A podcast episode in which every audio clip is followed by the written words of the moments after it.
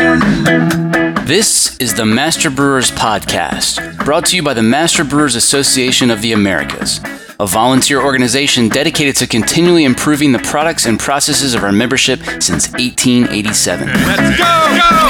go, go, Master Brewers brings you interviews with the industry's best and brightest in brewing science, technology, and operations.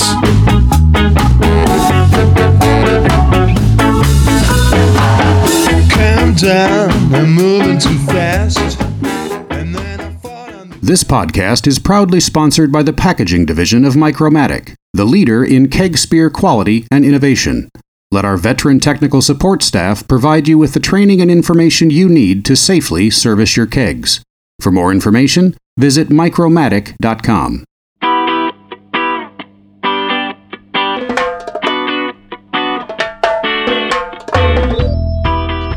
Hello, my name is John Geritano, and I'm with Inland Island Yeast Laboratories in Denver, Colorado. This week on the show, yeast fundamentals. With all the new breweries out there, it's time to make sure we're all mastering the basics required for producing high quality beers consistently. I've got a little Fisher Price microscope that you can actually count cells with. I mean, it's a toy, but it's got that same magnification. So Pitch rate has a tremendous influence on fermentation performance and beer flavor. It's often said that brewers don't make beer, but yeast does. Talk about the importance of getting pitch rates right. Well, to get through any given fermentation, you need a certain quantity of yeast to be able to metabolize the sugars and turn it into alcohol. Um, drastically underpitching can cause major issues like stalled out fermentations or potentially like higher ester formation than the brewer was expecting. Um, overpitching has its issues as well. Um, not usually as bad for the beer, but you can get some off flavor or um, undesirable fermentation uh, properties with overpitching as well. So, um, really, it's kind of the most important thing to get right uh, when trying to ferment a beer because like you were saying, uh, the yeast is what's actively turning all the sugars into alcohol. And without them being healthy and, and able to, to metabolize all the sugars, you're going to end up with either a too sugary a beer or um, there's there's many other issues that can that can be caused by that. When you get troubleshooting calls from brewers who've got major fermentation problems, how often have they simply underpitched? That is, I'd say, it, I don't know, 60, 70% of uh, the calls that we get.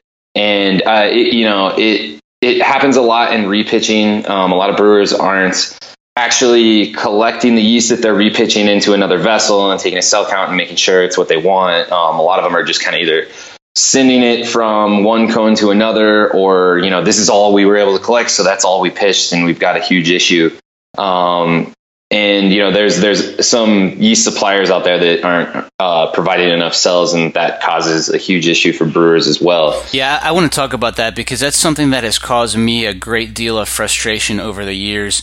Um, you know some yeast labs will sell quote pitchable quantities uh, but if you do the math you're actually under pitching in, in some cases significantly uh, brewer, brewers really need to plan brews uh, or propagations in advance and around a specific number of yeast cells.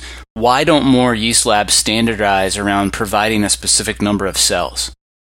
It costs money. Um, I think the biggest thing is, I mean, there's there's one more product is more money, um, as well as shipping rates.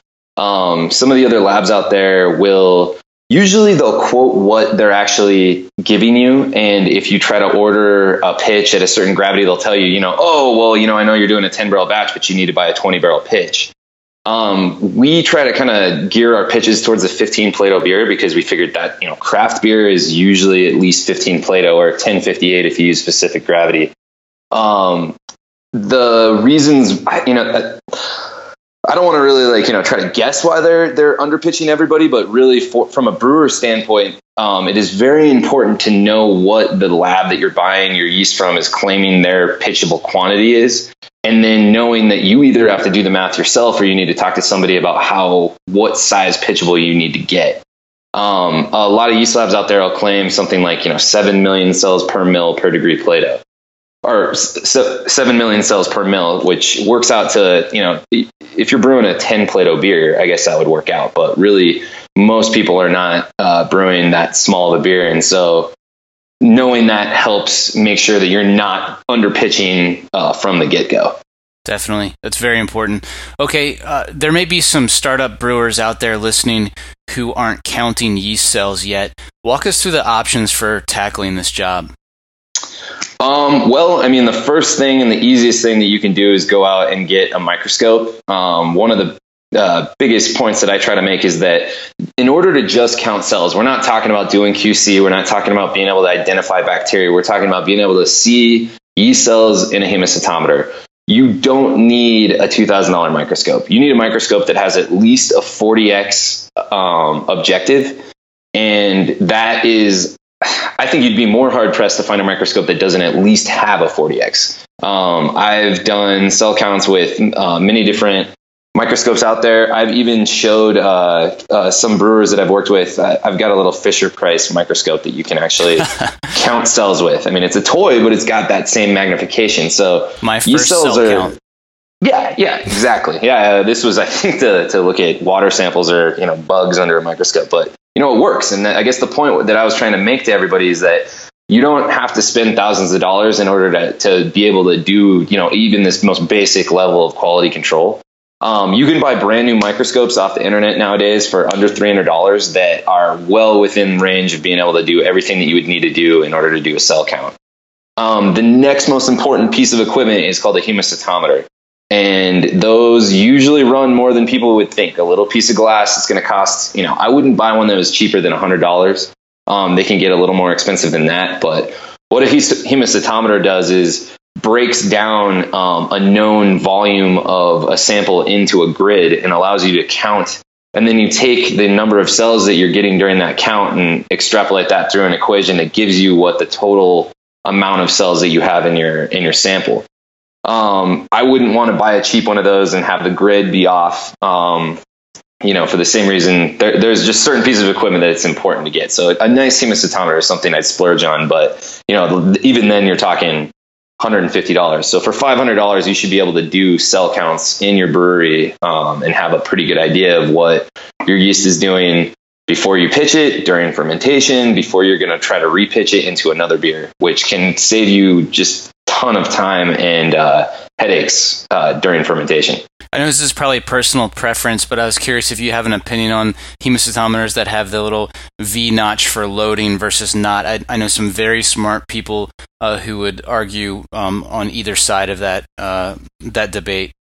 I guess I'm versatile. Um, I, I, you know, I definitely notice what the difference is. I think it's it's definitely important to know where you need to load it because I've seen people with the V notch trying to load it the other way, um, through the little notch. It's, you know, there's a notch in the front and there's the two little dams along the side. Um, you don't want to try to load it in the front if you've got the dams in the side and vice versa. I think that um, as long as you're doing things right, I, have never seen a difference what the the the end result is. Um, just knowing your piece of equipment though is important. How, how about some of the benefits? Um, the other besides knowing how many cells you have, uh, could you talk about some of the other benefits that come along with regular cell counting, such as just simply getting familiar with your particular yeast? Well, knowing, you know, so it goes beyond just knowing what the total number of cells is, because if you have, you know, X amount of cells and they're all dead, that doesn't do you any good either. Um, so being able to kind of track, I like to say a lot of people get uh, uh, the ability to do cell counting and they only ever do it like with the slurry that they pulled off of one batch that's going into another. I think that it's important to take cell counts throughout fermentation to be able to understand not only like you know have the cells grown properly, um, are they happy within that fermentation, are they going to be ready to pitch again, um, but knowing that you're going to need to buy a new pitch you know four or five days before that fermentation is done is very powerful tool because you can helps you with scheduling um, it helps make sure that you're not pitching you know if your viability is in like the low 60s at high krausen then i would not suggest reusing that yeast again and that's something that you know most people wouldn't even know because they're not taking the time to look at what is going on in the fermentation during fermentation. They see bubbles in a bucket and they say okay sweet. Yeah things are happening. But um, that doesn't mean necessarily everything's going well. Um, so, you know, just being able to take cell counts constantly throughout fermentation, throughout every fermentation, um, is a very powerful tool. And my brewers that I work with that um, that do that, they sleep every night without having to wonder. They know exactly what's going on in their brewery. Yeah, and I bet you don't get so many calls from those guys Yep, that's that's 100% it. I, I, I, like to say that the guys that are doing that are the, the guys I hear from the least, which is a good thing, to be honest. I mean, like, I love talking to my customers by all means, but I don't, you know, think that they like calling me when they have a problem. And there's a certain amount of things that I can do. But, you know, if you call me and you've got a stalled out fermentation, I go, okay, well, what was the cell count going in? How viable are the cells? Um, a lot of times they have no answers for me. They, yeah. they blindly pitched, you know, a, a slurry of sludge that from one to another, and they have no idea. So even for me to begin to start troubleshooting something, I need some sort of numbers or something to go off of, or else, I mean, my guess is as good as yours. Right. Yeah, and I really recommend, especially anybody out there who who has flagship beers or beers that they're producing regularly, it really is worth creating a fermentation curve where you do those daily cell counts and, and plot it out over a few different batches so you can kind of really get a feel for, okay, what should my normal you know peak cells be so that when you do have a, a batch that's abnormal you know you know how, how far off it is and and, and that can help you troubleshoot a lot okay yep. let's um let's talk a little bit about yeast stresses could, yep. you t- could you talk about that and and be sure to get into sort of the synergistic effect of multiple stress factors Right. So, I mean, there are multiple things in a, in a fermentation that can add stress to a yeast, and most of them people know about. Obviously, pH is going to be one thing. Um, anything lower than like three or, or, even around three is going to add some stress, um, and that's that's pH units. Um, there's also salinity. Um, there's um, temperature. There is alcohol concentration, um, and there's pressure uh, that can be applied. And all of those things alone, like, uh, you know, yeast can handle a certain, different yeast are different, but they can handle a certain amount of uh, alcohol percentage. But alcohol percentage plus pH plus uh, temperature or plus pressure, um, they all are adding stress and it's synergistic. It's not like they, they add stress independent of one another. They are all contributing to the viability loss of that particular yeast. So it's good to have an idea of um, all of those parameters and what might be going on to the yeast at that time. I mean, there's a lot of brewers out there that um, they'll think, oh, well, you know, the happiest place for my yeast to be is I crash it out and I leave it in the cone. Um, and you know, the yeast was at whatever viability was before I crashed it, so it should be fine down there.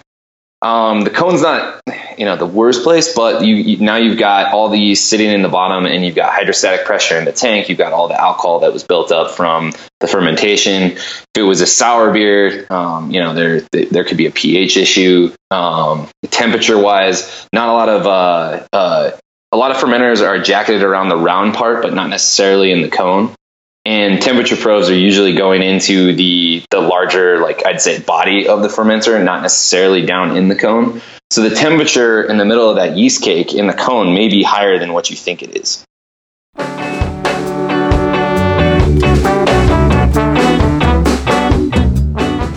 Coming up some fundamental cause and effect you can use to influence your fermentations I'm John Bryce, and you're listening to the Master Brewers Podcast from the Master Brewers Association of the Americas. This podcast is proudly sponsored by the packaging division of Micromatic. In 2015, Micromatic introduced the concept of a 10 year, 10 color coating of CO2 valves as a tool for brewers to proactively separate kegs which are due for spear service or replacement. Industry veterans John Graber and Steve Brott are available for workshops and presentations to ensure safe and effective maintenance of your Micromatic spears. For more information, visit micromatic.com.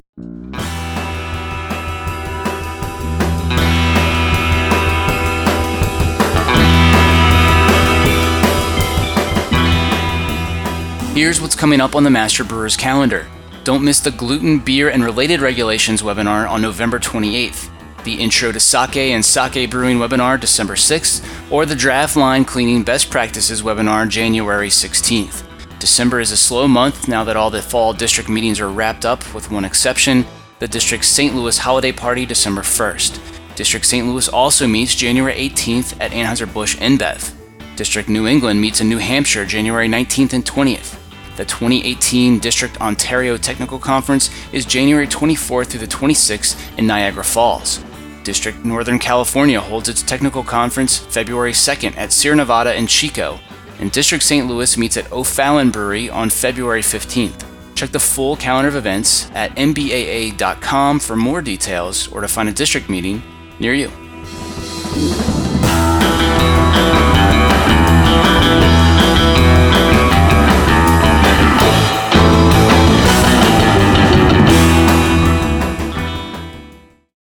Now back to the show.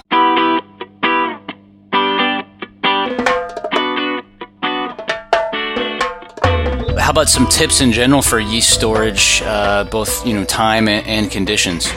Yeah, absolutely. Um, I would say no more than 24 hours after you've crashed the tank should you try to pull the yeast off of that cone. And if you're really good at, at um, doing your planning, I mean, obviously being able to crash it, do a cone to cone transfer to another beer, that's probably going to be the healthiest thing. That's the least amount of uh, issues they can have with contamination and different vessels and everything. However, having a yeast brink is a very uh, helpful tool because not everybody can have an open tank or be able to brew uh, with whatever particular yeasts when they really want to pull it off that tank.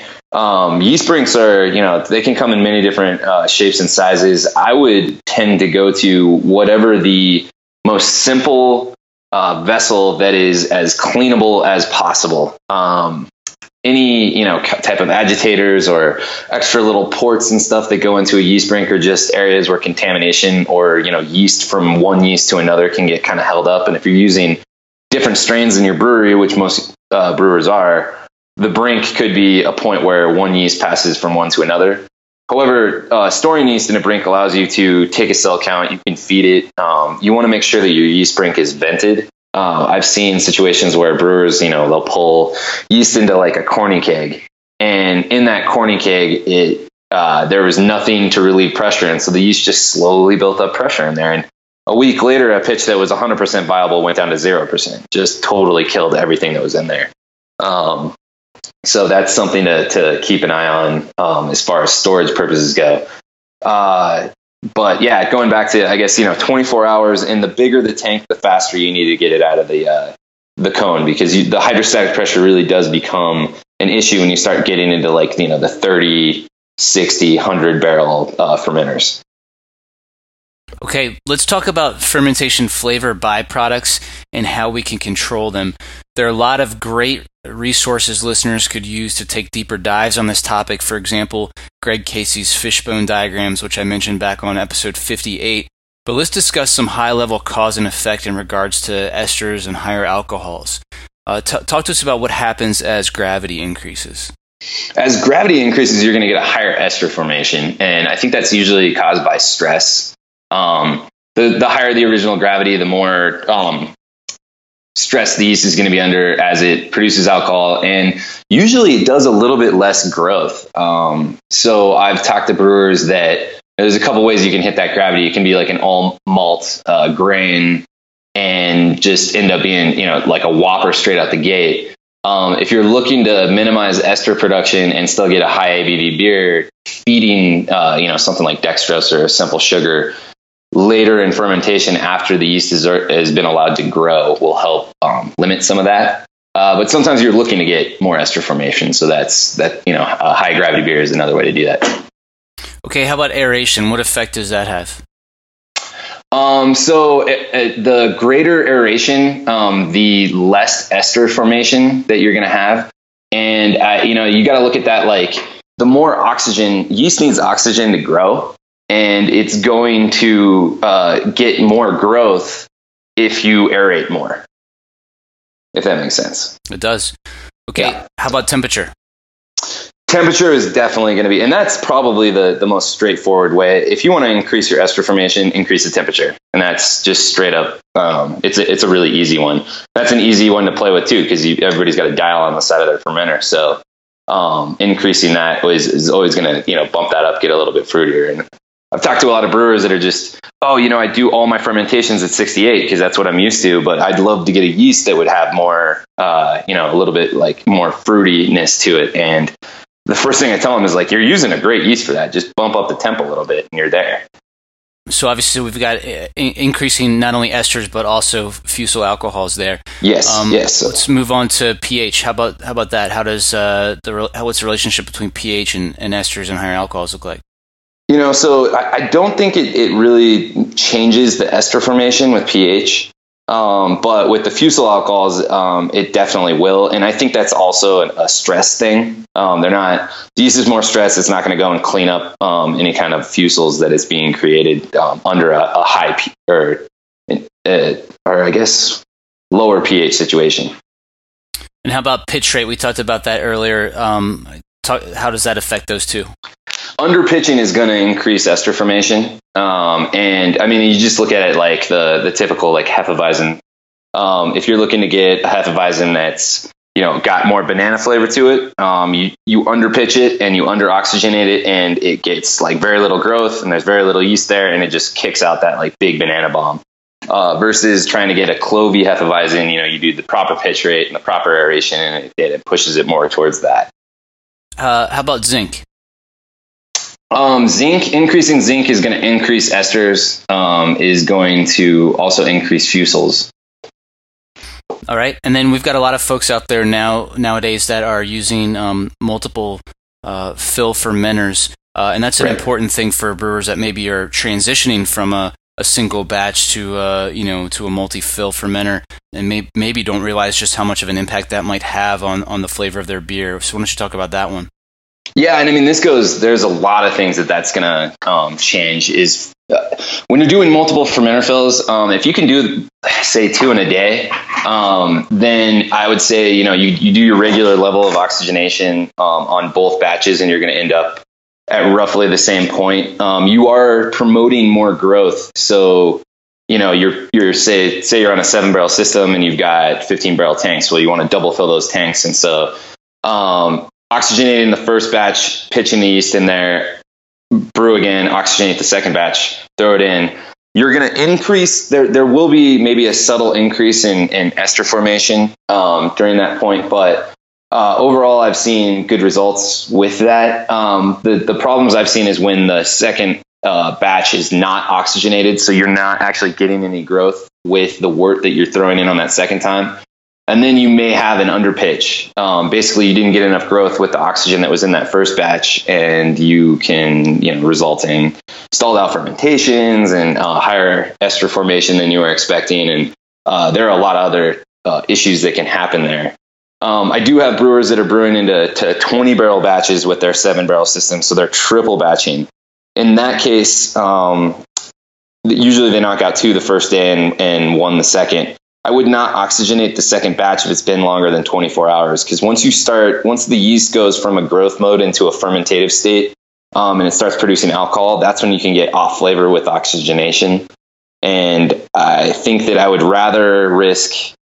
I think that I would rather risk that I got enough growth on the first go around and that I'm good to go than you know creating off flavors r- right from the get go with that uh, that third batch.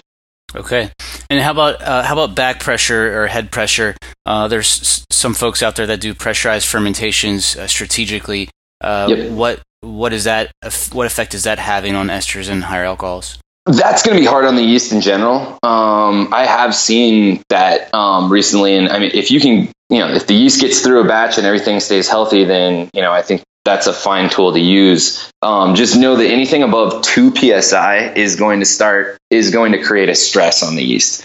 Anything higher than twenty psi is going to uh, start like immediately killing the yeast. And if you, have they add together, it's not or hydrostatic pressure and the overall pressure in the tank is going to add together um, to give you what the actual pressure is on that yeast. So yeast sitting in the bottom of the tank is under more pressure than at the top of the tank. And um, I, just off the top of my head, two pounds is roughly two pounds of hydrostatic pressure is created by roughly about six feet of uh, of fluid. And so you know, like a pretty standard seven barrel fermenter sits about six feet high. So you know that wouldn't be an issue with the seven, but um, I have had brewers that go from their sevens up to twenties, and that's that's kind of a different game depending on what the geometry of the tank is.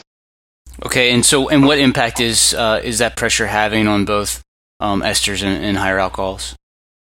Um, with increased head pressure, you're actually going to reduce the ester formation um, and reduce the fusel alcohols as well. Um, which you know, if you're looking to get a nice clean beer, then that might be a positive. Um, but you got to make sure you're not frying the yeast as well.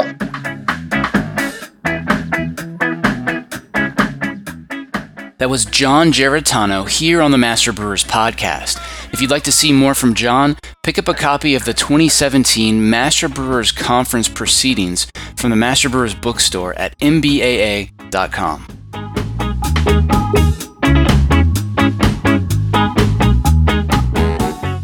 130 years ago, Master Brewers was built on the concept of brewers helping each other out so we could all make the best possible beer. That's still true to this day, and it's where a lot of the camaraderie in this industry originated. Master Brewers award winning Ask the Brewmasters is the best place to go for troubleshooting, where you'll find the industry's only discussion forum that's moderated for technical accuracy by a team of experts. See what everyone else is talking about at community.mbaa.com. United, we brew. And maybe three things that I should have mentioned, but I did. Did you enjoy today's episode? Would you like us to keep making more? If so, there's a really simple way you can let us know. Subscribe, rate, and review the Master Brewers Podcast on iTunes, Stitcher, or wherever you get your podcasts.